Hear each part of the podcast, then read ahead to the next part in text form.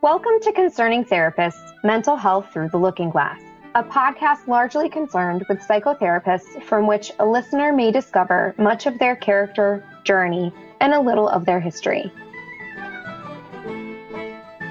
The views, thoughts, and opinions expressed in this podcast belong solely to the speaker and do not reflect those of any employer, affiliation, group, or other individual. Additionally, this podcast is not mental health treatment, nor should it replace mental health treatment. If you need psychotherapy, please seek treatment from a trained professional. Welcome to Concerning Therapists.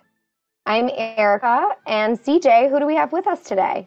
So today we have Adam Cole. Um, you're going to be able to give us more insight into how we found Adam, but essentially, Adam works specifically uh, with couples working around their finances. And so I had a quick look at his website, but a lot of this is discovery for me as well. So I've got lots of questions today.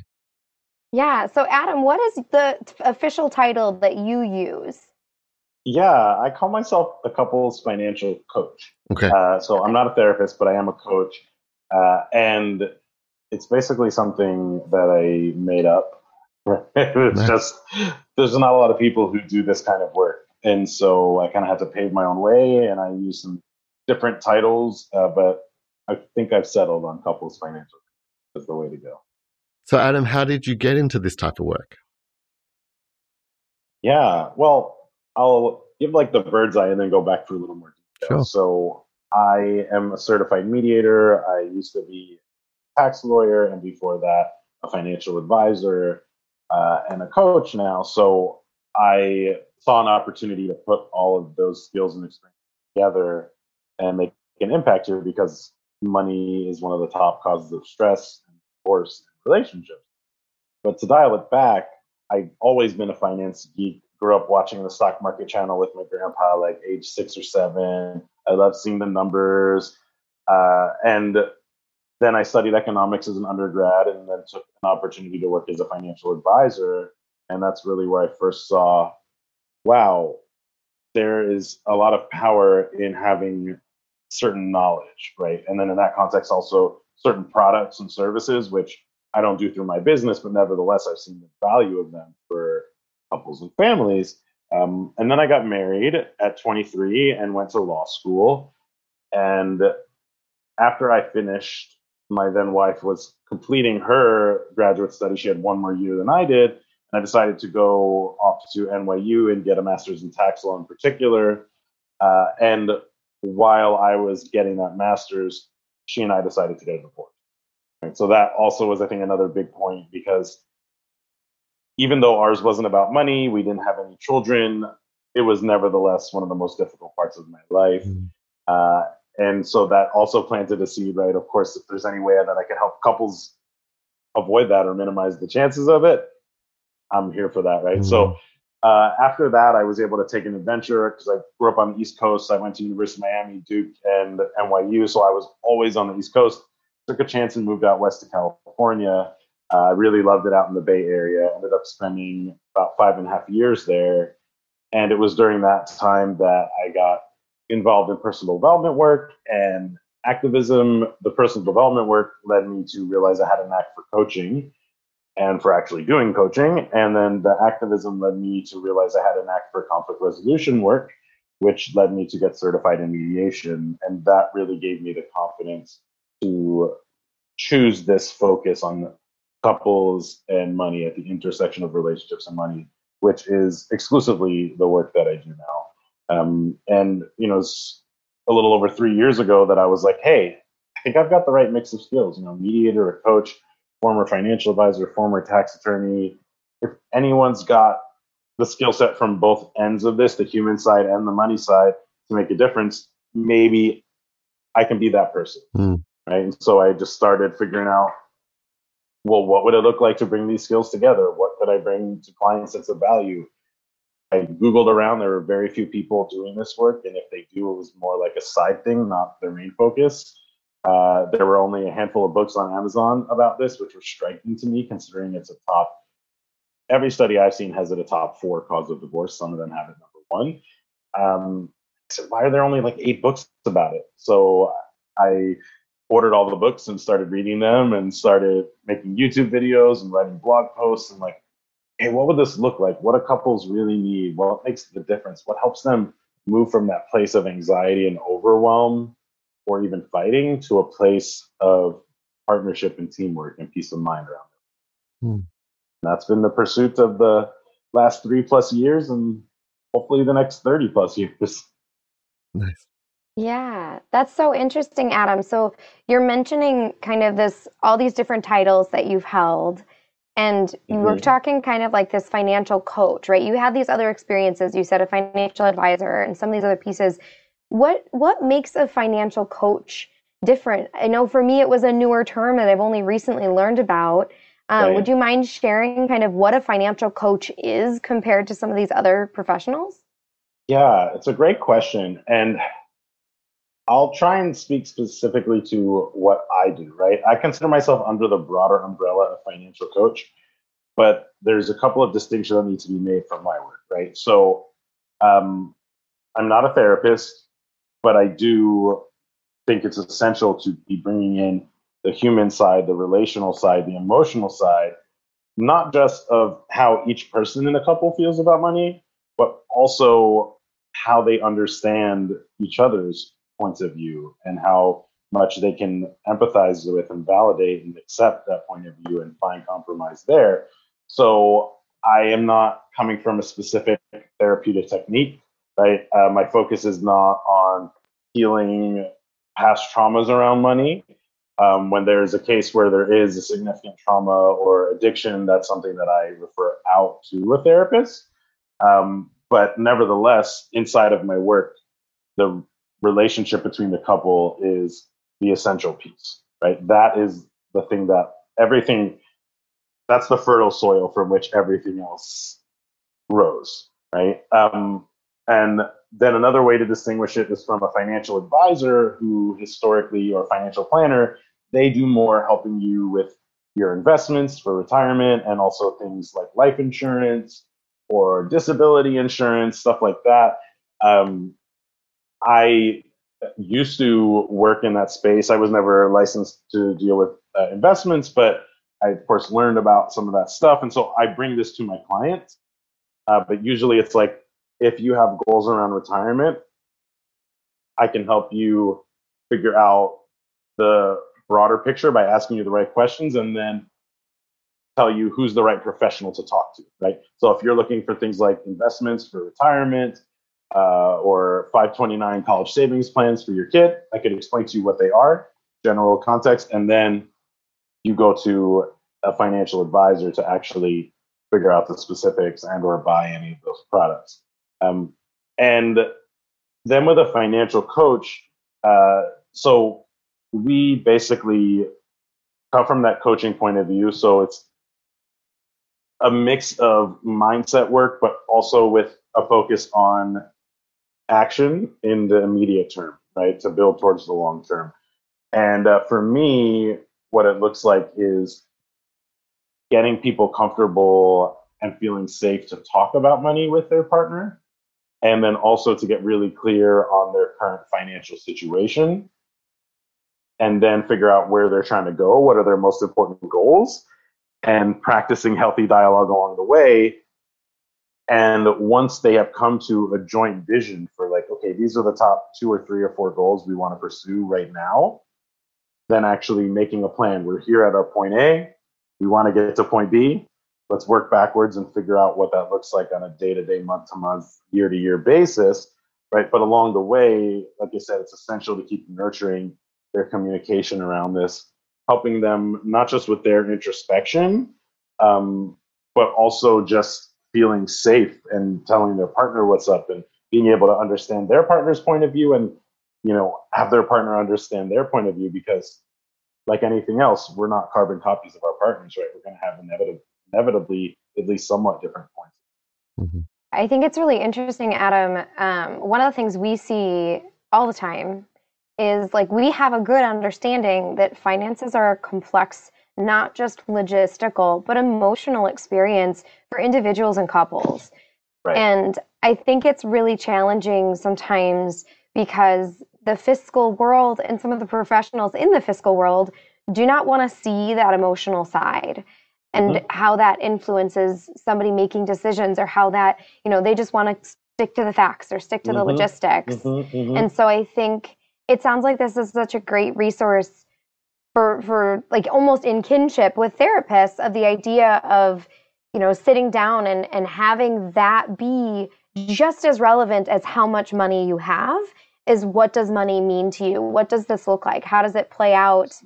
Um, and that sounds like something really great that you kind of have this ability to offer in this role that you have of the couple financial coach versus just you know the investment uh, professional or you know that other kind of areas in the finance world. 100% and you're right. That is kind of the unfortunate trajectory. And I, look i get why because number one as a society we can often be uncomfortable with our emotions. So that's part of why we avoid those conversations. But number two when it comes to finances there's this uh, tempting quality to it, which is the fact that there are actual numbers, right? Like, for example, you could have the biggest mindset breakthrough you ever had, but if you don't have thousand bucks in your account to pay a thousand dollars rent, you're going to be late on your rent, right? Like, you that's not going to happen just because you have an insight.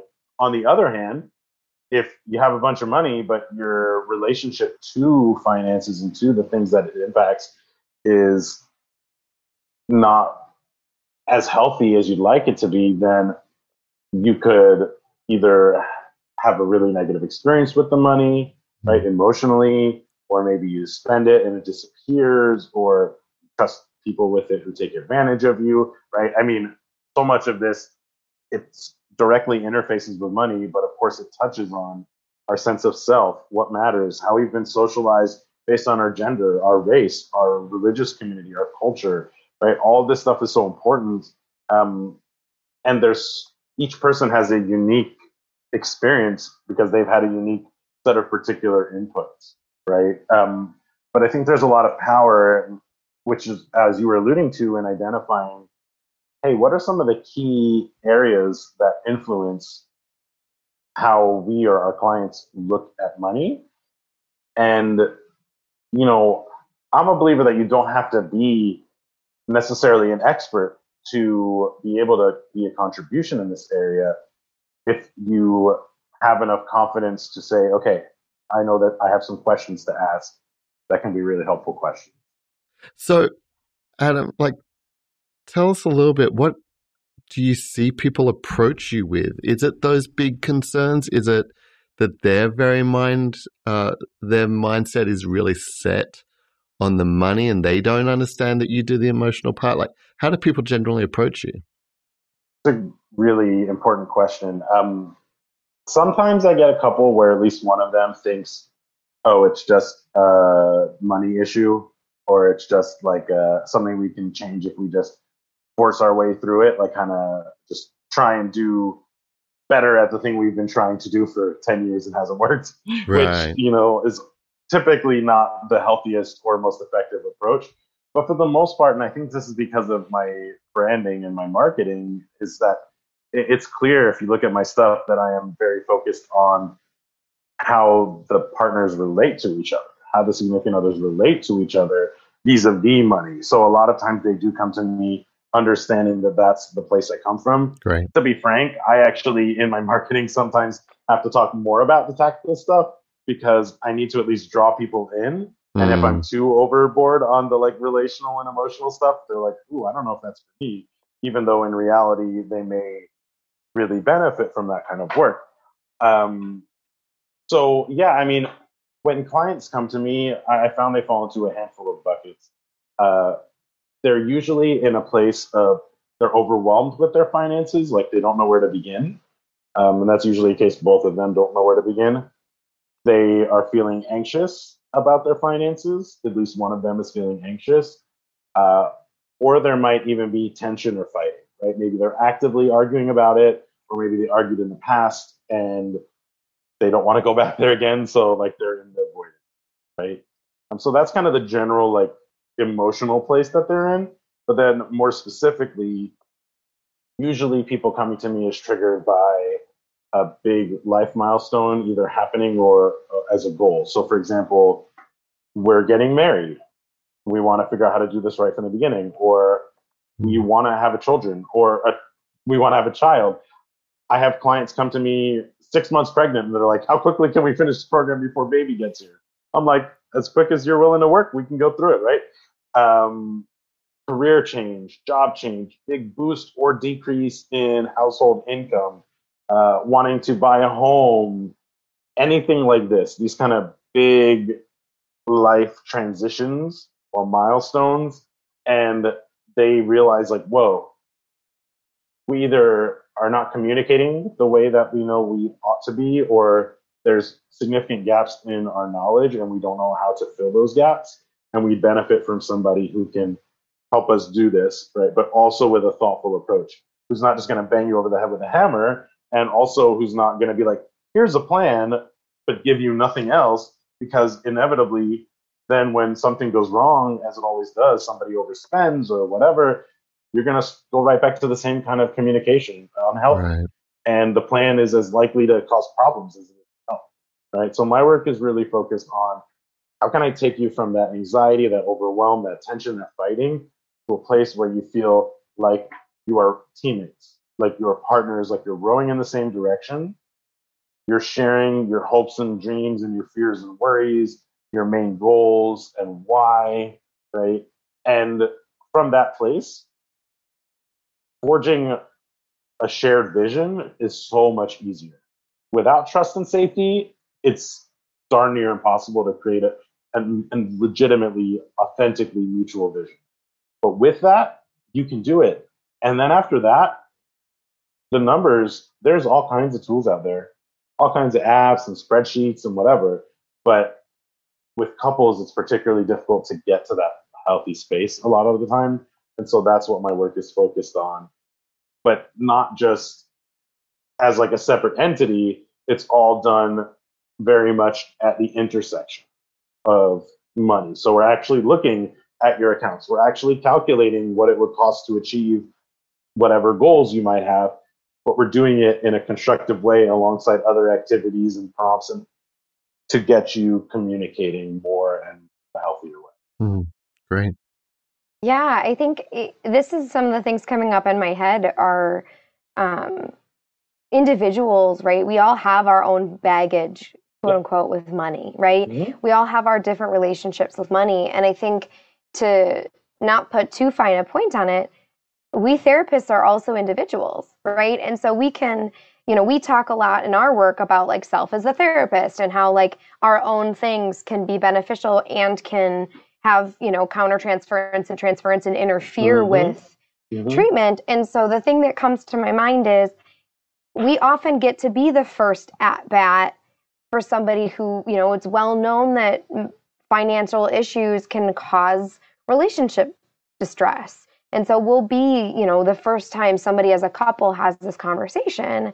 But I think it's money is something that most of us are not, you know, we're we're trained to not talk about or we're socialized to not talk about. And so we kind of as therapists need to talk about that, right? Just like we do these other things. But I think oftentimes we're fearful because of this idea of scope. And we're kind of dancing a little bit around that, you know, we haven't used that term, right? But you say, oh, so you'll actually look at the finances. That's something to me that feels like it's pretty much out of my scope. Like I can't, I can't dig into these accounts with you. I can see something and talk to you about the process of it, but the actual digging in. And so I'm curious for what would you say to give a little bit of encouragement or um, insight into therapists of what would theoretically be good questions? What would be things that would fit in our scope before we would have to refer out?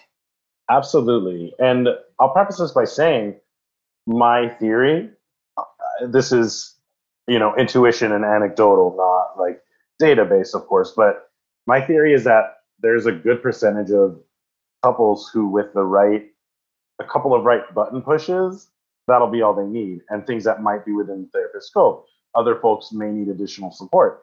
And by the way, I mean, even my clients, almost certainly end up with at least one other professional by the time they're done with my program because they realize, oh, uh, yeah, I'd like to talk to that financial advisor. Oh, we should talk to that estate planning attorney to get uh, advanced directives and healthcare power of attorney, you know, a, a will or a trust drawn up, right? Um, so, what are some things that might be in the scope? With the caveat that nothing here is legal advice, and of course, I'm not intimately familiar with uh, the ethics around scope and jurisdiction for uh, psychiatry for psychologists and therapists, but some of these questions about your relationship to money are like how did how was money for you growing up? What were your parents like with money? What's it been like for you in past relationships regarding money? What's your experience with financial institutions? What's your point of how do you feel about rich people or poor people? What comes to mind when i say rich people or when i say poor people who do you see tell me about that person right some of these things that it's not necessarily about that there's a particular conclusion you have to drive to, but giving the client, the couple, the space to actually think through some of these questions. And what I find is that even in just sharing about their histories with each other and the influences they grew up with, that alone sometimes is all that's needed to dissolve the walls because that conversation is a really actually a really vulnerable one uh, to talk about your past but it's also not one that lends itself to argument because you're just describing something right? It's different and this is why i say like don't go straight to the numbers. Please don't go straight to the numbers. I'm telling other like financial coaches and advisors and couples like themselves please don't go straight to the numbers you're just going to argue from your same pattern place mm talk about some of this first. Learn to establish some trust and safety around this conversation. Um, other pieces, you know, awareness, right? We always say is the first step in shifting something and transforming something. So uh, people may be in denial about that they have challenges around money inside of their relationship or their marriage. So asking questions around that, like, um, and I have a document on uh, my webpage that lists all this out, but just to share a few, it's like, how often do you talk about money with your partner or even with other people in your life? How do you feel after you have those conversations? Right. Do you relate to yourself like a saver or a spender? You know, if those terms are new to you, how would you describe your own choices around money? Right? Um, how aware or not are you of your significant other's assets, debts, income, expenses? right? Which are terms that a lot of people may or may not know all four of those. Um, you know, what are your financial goals and plans, and what are your partners? Do you have the same, right? How much do you feel? How much on the same page do you feel like the two of you are or are not? And I think a lot of those questions can be posed uh, as an opportunity for reflection. And inside of so much of that, there are other dynamics. And you'll start to see them arise. And you know, as a therapist, then taking whatever uh, modalities or theories are the ones you like to employ, and then applying them to that conversation is totally valid and valuable, right? But it's it may not be as complex as it initially seems, mm. right? Just those questions about money. Tell me how you feel about money. How was money growing up? How was it with past partners? You two know each other's goals. You know each other's current situation. How often do you talk about money and how does it feel? Right? If you could have anything you wanted in this area, what would you have? Hmm. What difference would it make if you and your partner felt trust and safety around talking about? It? Right? Like, what might give you peace of mind around money? And I think you can mm-hmm. accomplish all of that without having to look at specific numbers or be telling them like, oh, you should do this, that, or the other thing, right? Um, and I'm curious your thoughts, CJ and Erica, hearing me say that, uh, but that's where I would come from with it. Yeah, I, I mean, I think that's really good advice for us as therapists to not be scared of the topic entirely, right? Because there is this thing within scope um, that obviously, if we were giving advice, that's well, that's way over our line for scope, right? We've gone way out of bounds. We definitely sure. don't want to do that.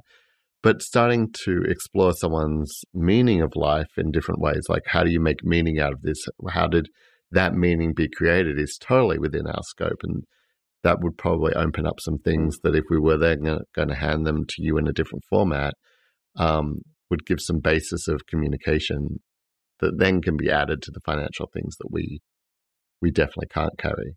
Absolutely. Um, Absolutely. And you know, in that space, I would just say to look out for if you're asking these questions to a client, whether it's a couple or an individual who's in a relationship, like are you noticing the typical signs you might look for anxiety, defensiveness, discomfort, uh, criticism of themselves or their partner.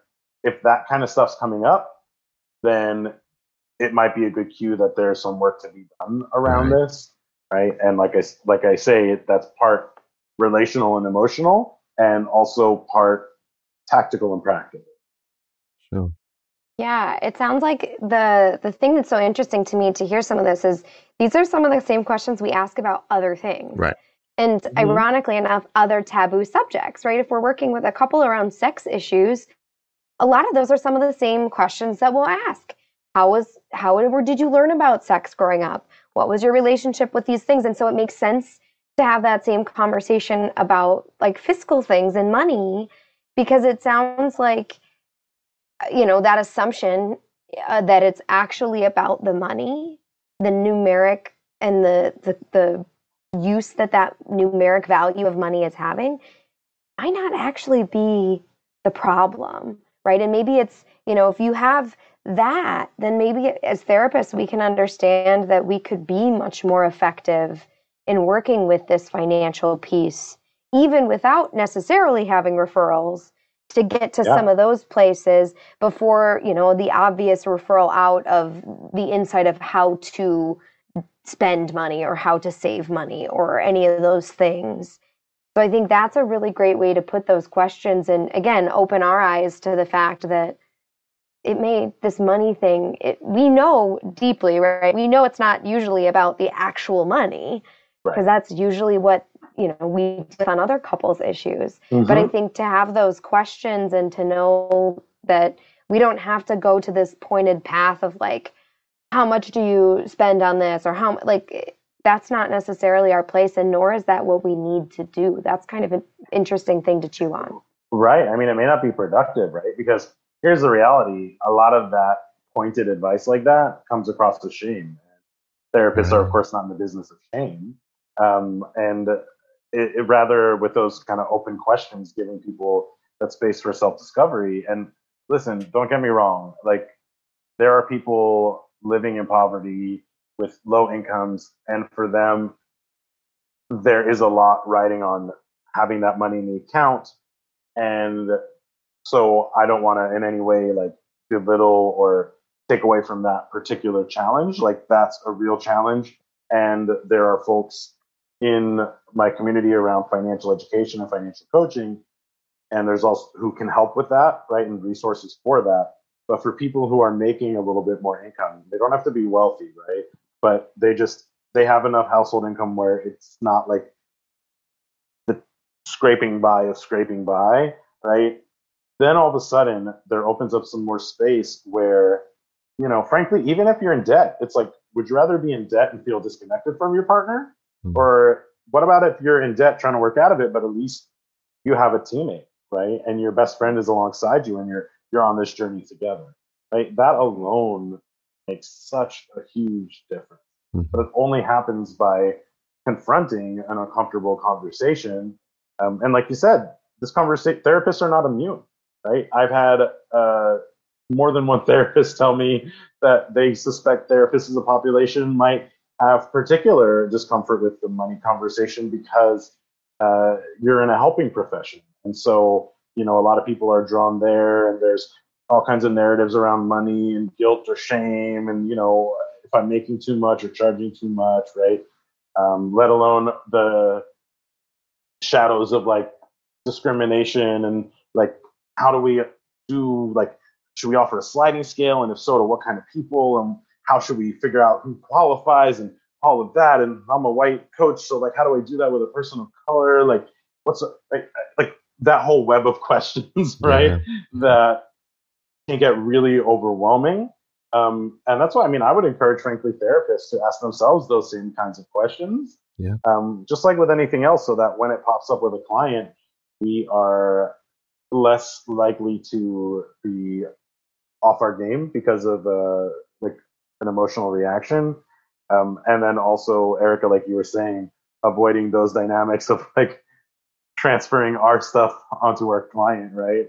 Um, whether over identifying with them or over identifying with their significant other.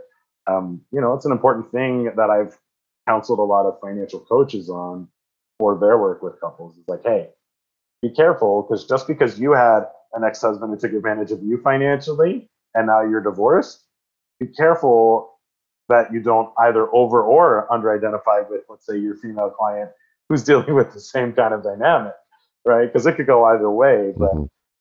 cultivating that awareness, like around any other issue that we might work with clients on, is really helpful. Yeah, it's a great reminder about meeting somebody where they're at in that complexity of it all. And it sounds like, Absolutely. you know, you've done a wonderful job of educating yourself and continuing to educate yourself on all the different ways that that can be this impact and you know that's something we we talk about a lot in the therapeutic field is that you know trying to meet somebody where they're at and let them tell you and to hear these things but also to have this background knowledge of kind of some of these historical contexts that yeah. may be an influence even if we don't want to talk about it in session right like cj is saying sometimes having that you know we don't necessarily go out, have to dig back all the way into the history but to know that there's that history there yeah, right. I mean, another potent example is that um, it wasn't a un, it wasn't the law of the land officially until I think it was 1974, give or take, that women could get credit cards without mm-hmm. a husband or father co-signing. Right. Um, mm-hmm. So some states that was okay, but it wasn't. You know, it didn't become something that hey, you cannot require this of women to open a bank account. Right. That is now the law until the mid 70s. Okay, mm. so my my mother was already like almost an adult at that point in time, right? So think about the messages she saw on TV or in her mm-hmm. family. Of course, she never saw a woman who managed her own uh, bank account and finances because that they couldn't do that at least if they were married, right? Um, so all of this, you know, obviously each person's different, and I don't want to overimpose sure. some of these like right. historical and societal right. things, but I agree with you that having that context is just super duper important. So, Adam, one of the things that I think is really challenging is couples therapy is often out of pocket, right? It's often something that's not covered by insurance. And to get a professional who's been doing the work for a while, it's not cheap session to session. Yeah. Right. You know, I would say somewhere between one to two hundred dollars per appointment, and that's not counting if there's a higher rate for an initial appointment, which sometimes there is. Mm-hmm.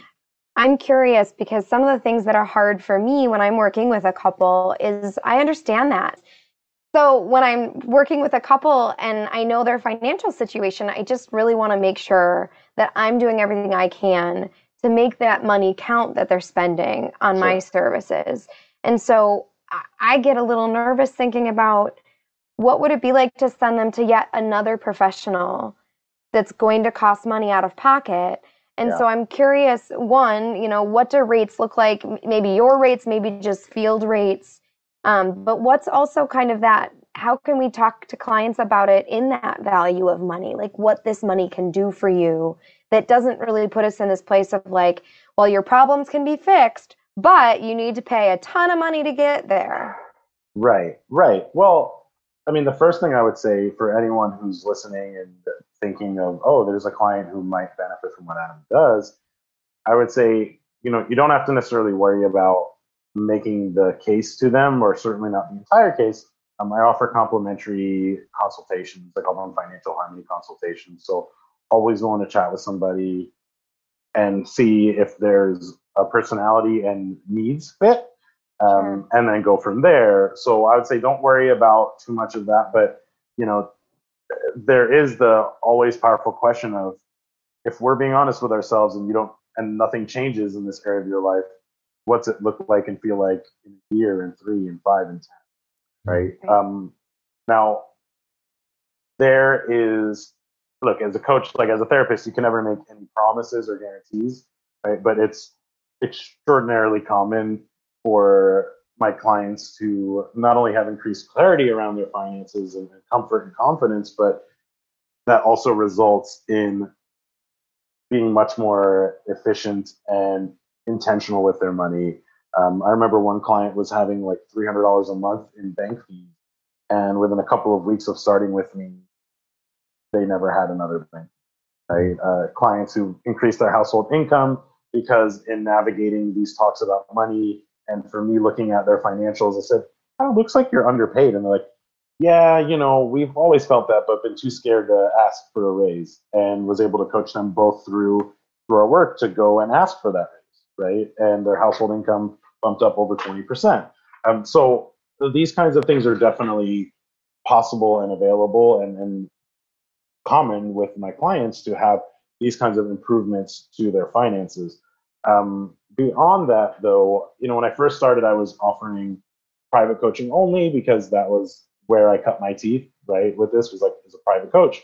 Uh, but over time, I realized, you know, I think I can turn this into something else that might be more scalable for me and affordable for the clients.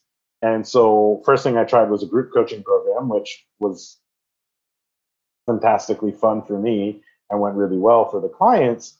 Uh, and then from there, turned that into an on demand program. Hmm. So there's an online course uh, that is all the same content I cover with my private clients, uh, including like understanding your money story and what it's been like in your life and relationships, figuring out your current financial situation, identifying your key priorities, coming up with a joint plan, and then executing that, right? Uh, because I think it, all of those pieces are really important. So all my programs cover them. And uh, yeah, I mean, I have that variety anywhere from a self-paced program that is seven ninety nine, um, and all the way up to the private coaching that is, as the time of recording, it's uh, nine ninety nine a month for three months. So it's all about the client's situation and need, right, where they are. Um, and the only thing that distinguishes my programs, like I said, is how much live and private time you have with me to navigate your particular challenges, right? Um, but the same content is covered throughout with that intention of, like I said, not only scalability for me, but also accessibility to folks from different communities. And uh, the beauty as well of the online course is that because it doesn't require my time beyond helping them with the onboarding, that's something where I can be flexible with the price if there's a financial or uh, offer sales from time to time. Right? So I, I, really like having that, whereas it's a little bit harder. And you know this as therapists, it's harder to discount your hours. That's that's difficult to do, right? Because it's already a lot of emotionally intense work that you're doing with your clients. Um, but it's it's so hmm. curious mm. to to think about you know, we have this conversation with people a lot. It took you how long to get here? It's not going to be one session until you get out. Yep. And so, you know, I'm really curious, and, and this question is going to come across as a straightforward question, but I know it's going to rely uh, heavily on expansion because that's how it would be if it was posed to us. Um, mm-hmm. But Adam, what kind of does a course of um, I don't treatment doesn't feel like the right word, but that's our word, right? But what does kind of the course of working on this look like? How long, how many sessions, how long do people work with you? Kind of those typical things. Yeah. Um, so my programs are designed to last about three months. And um, the information could be condensed into shorter span of time, but I really like to give my couples a chance to have life happen, mm-hmm. right? To have Christmas or Hanukkah and you spend a lot of money on gifts or, ooh, it's our anniversary. What do we do about that? Or, you know, friends come into town and want us to go out to a night in the city or oops, I forgot to pay the credit card bill on time, right? Because I, I love for them to do that while in the container of the program, uh, especially so if they're working, if they have some private sessions with me, because then we can work through whatever comes up. Uh, and yeah, I mean, this is of course something that is an ongoing conversation within the relationship because you get a raise or you get laid off or your hours get cut. Um, you have a kid or another kid, right? Or a family member needs some financial support or you outgrow the house you've been living in. All kinds of things happen over time. And you want to be prepared to navigate those as a unit. And so that's the entire underpinning of the work that I do mm. right, is to help them establish that. And by the time they're done working with me, they walk out with that trust and safety around talking about money and a clear vision on what are their two to four most important goals that they want to work on right now and what it's going to take to get there, right? What is a monthly spending plan and an overall bigger picture to accommodate one-off expenses like vacations or a water heater breaks, right? Like mm-hmm. they have all of those different pieces in one. Um, and then from there, some of my clients are like, cool, we're all good. And they go off on their own. Um, some of my clients like to stay with me and have quarterly follow-ups so that they have, you know, something there that, well, you know how it goes. We wait till the last minute to do our homework or action items. And so at least they know they have me coming up in next week. They're going to you know, get up and okay, I better open that new account or pay off that debt or whatever, right? Um, but of course, also support in navigating the challenges that arise. My goal is always that by the time they're done with these three month programs, they've got everything they need to go on. I don't know if either of you are Star Wars fans, right? But uh, like Yoda says to uh, Luke in episode eight, he says the girl Rey has everything she needs right? Already. And this is like a theme in Star Wars when they say, oh, but I need to train this person more. They've got everything they need. Luke has everything he needs. Rey has everything she needs inside of her, right? That's my goal to get people to that point in their Jedi training, the, from Padawans to Jedi's, and that they can go and navigate this stuff largely on their own, if not entirely. Right, right. That's great. It's good to kind of have that awareness of what what that would even look like so that while we're working together in this partnership that seems great, right? To have this referral source to be able to say, you know, here's this. This is about how long that goes. So thank you so much for all the work you've put in to kind of come up with those things.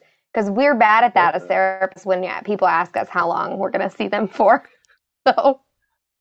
Yeah, and you know, just different models, right? Um, there were, to be frank, like certain practical considerations that drove me to uh, want to create more of a program than a one like session by session, including because I don't have the ability to bill insurance. And so like it's really helpful for me to have some sort of broader commitment.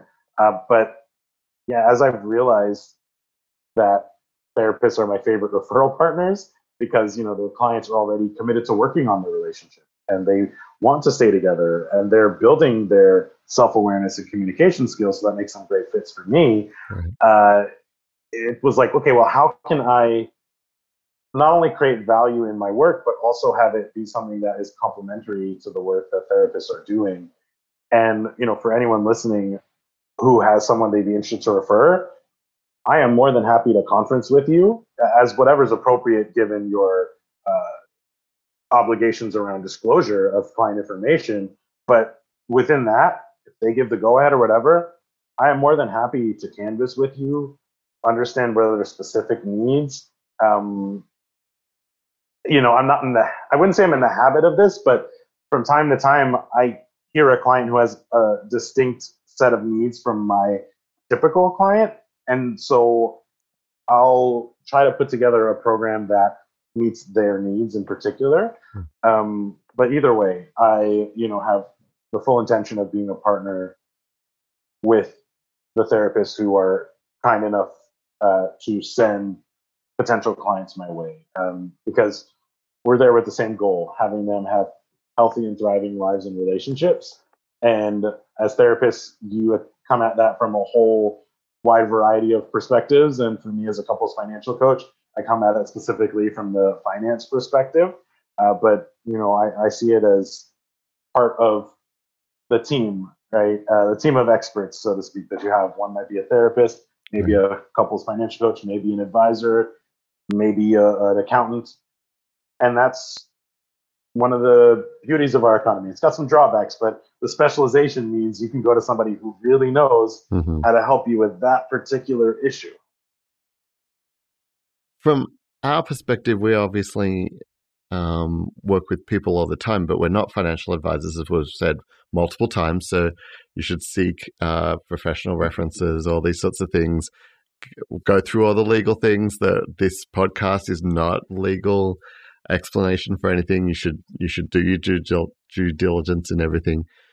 But is there anything that we haven't asked Adam that um, that you would want to make sure that we do know as therapists?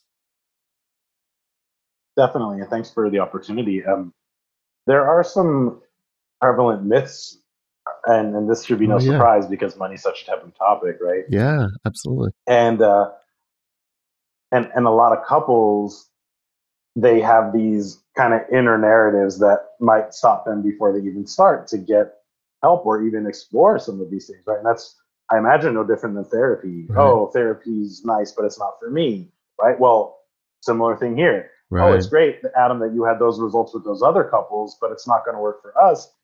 To which I say, well, look, that whole money story that you've got going, you didn't, you weren't born with that. That got created over time, mm-hmm. which it may be entrenched, but that also means it's malleable, right? If you created it, there's an opportunity there to shift it, mm. right? Or sometimes people say, well, is it really worth the time or the money to invest in this? Like, it seems like it's going to take a lot of effort. Um, and you know, what comes to mind is one client who was so frustrated. He said, you know, we worked so hard to buy this home, and I can't turn it in my dream home because of our money issues, because they were having tension around money within a couple of weeks of working together, because that weight got lifted off his shoulders, because he realized that they were trending back towards partnership and teamwork in their marriage as well as around money, all of a sudden ideas started to emerge. I can have my dad help, I can have the kids help. And you know, he started doing projects around the house. And it wasn't because they had more money, right? It was because some of these projects where he had already had the tools, or mm. they maybe took a bucket of paint, right? Spending a few dollars. And I like, you know, I, I joke like, yeah, you want to install a marble island in your kitchen. Okay, it's going to cost money, but like repairing a stair mm.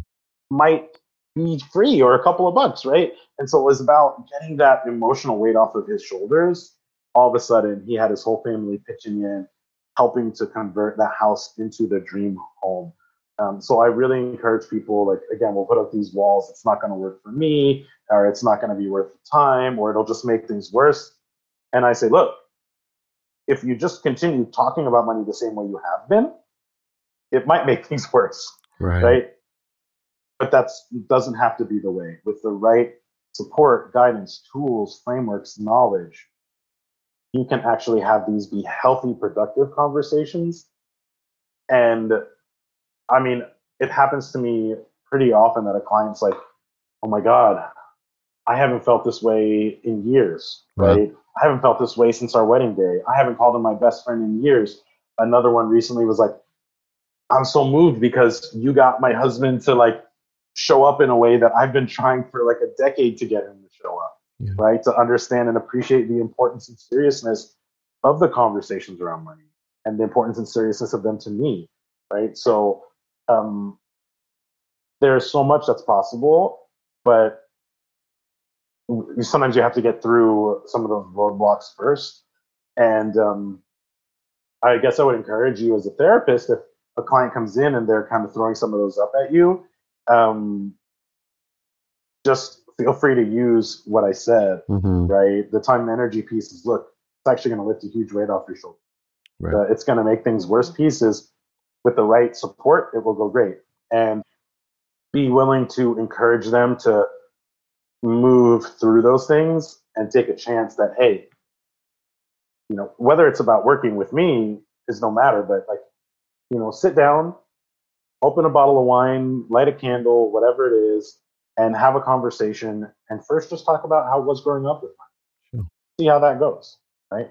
Even just getting inviting them into a step like that, which alone, I mean, sometimes clients have come to me after like that first module, and I'm like, all right, you're pretty much done. Like mm. the rest of it is just you plug it into a spreadsheet from here. Like you've you've knocked down that wall, right? And of course, there's always more to do, as sure. you can appreciate as therapists. We're we're karmic onions, as my friend Piper likes to say.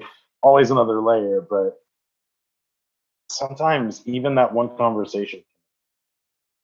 I'm really glad you brought that up um, because that's the thing, right? Myths stay true until they're challenged and then we get that different mm-hmm. perspective in place, uh, and we can see different opportunities mm-hmm. once we have that challenge.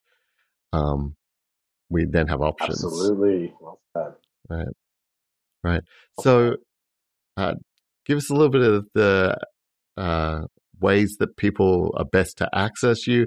How could they contact you? Give us a rundown of the useful things you have on your website because you have a bunch of stuff on there.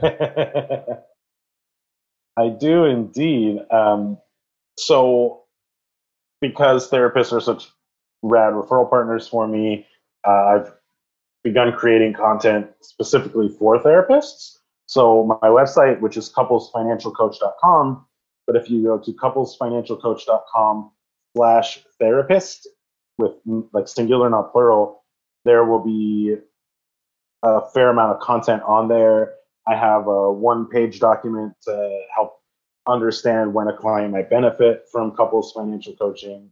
I have a link to my podcast, which is all about money and relationships. I have a link to a presentation I put together uh, for therapists specifically on breaking the cycles around money avoidance and anxiety and arguing.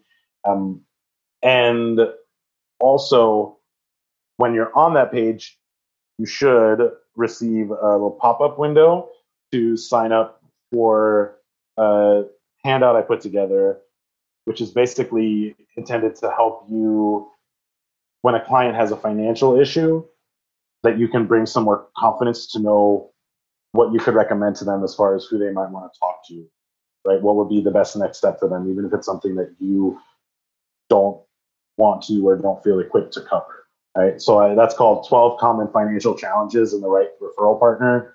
Just like 12 simple one liners, but things like my partner spends way too much and I'm a saver. How do I protect my family if I get hurt, sick, or die too soon? How can we pay off our debt or improve our credit? And who's the person you'd want to talk to about that? Of course, some of them are couples financial coach or are me, uh, but most of them are other people, right? Because there's a wide variety of professionals. So I recommend signing up for that. And then in exchange, you'd be on my mailing list and get once or twice a month content specifically made to help therapists support their clients around money related challenges. So that's the main the main ways to contact me as far as a therapist. If you want to set up a one to one, there's a link on that page as well. Uh, but if you are like champing at the bit to do that right now, you can go to bit period ly slash therapist chat, all lowercase. So bit period ly slash therapist chat and a similar kind of link, bit.ly slash financial harmony consultation. I know it's a lot of letters, so forgive me.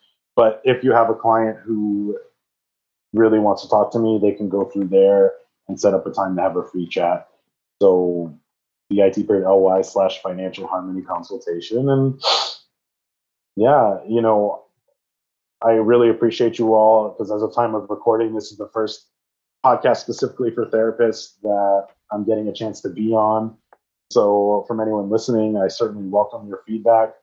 Please don't hesitate to message me on social media or through my website and say what kinds of content you'd like to see that would be valuable to you and your clients, uh, because that's the best inside information I could get on what would be the right direction to go right. as far as what I'm putting together for you all. So, again, thank you for the opportunity, CJ and Erica.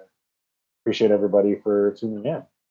Yeah, thank you so much, Adam. It's been so wonderful to learn this information and uh, thank you for the work that you're doing to help provide us as therapists specifically with resources because it is it is a challenge I think for a lot of us to find therapist specific resources for dealing with couples and money. I, you know, it's really not the most accessible thing. And as we've talked about, it's a really hard thing to talk about sometimes. So thank mm-hmm. you so much for taking the time to talk with us and share this information with us and the profession. My pleasure. Thank you so much. And for anyone who's looking to get in contact with us, just a reminder we're always open to hearing your feedback and thoughts. Um, if you have interest in being on our podcast or if you have any feedback for us regarding the podcast, uh, just a reminder that our email is concerning.therapists at gmail.com.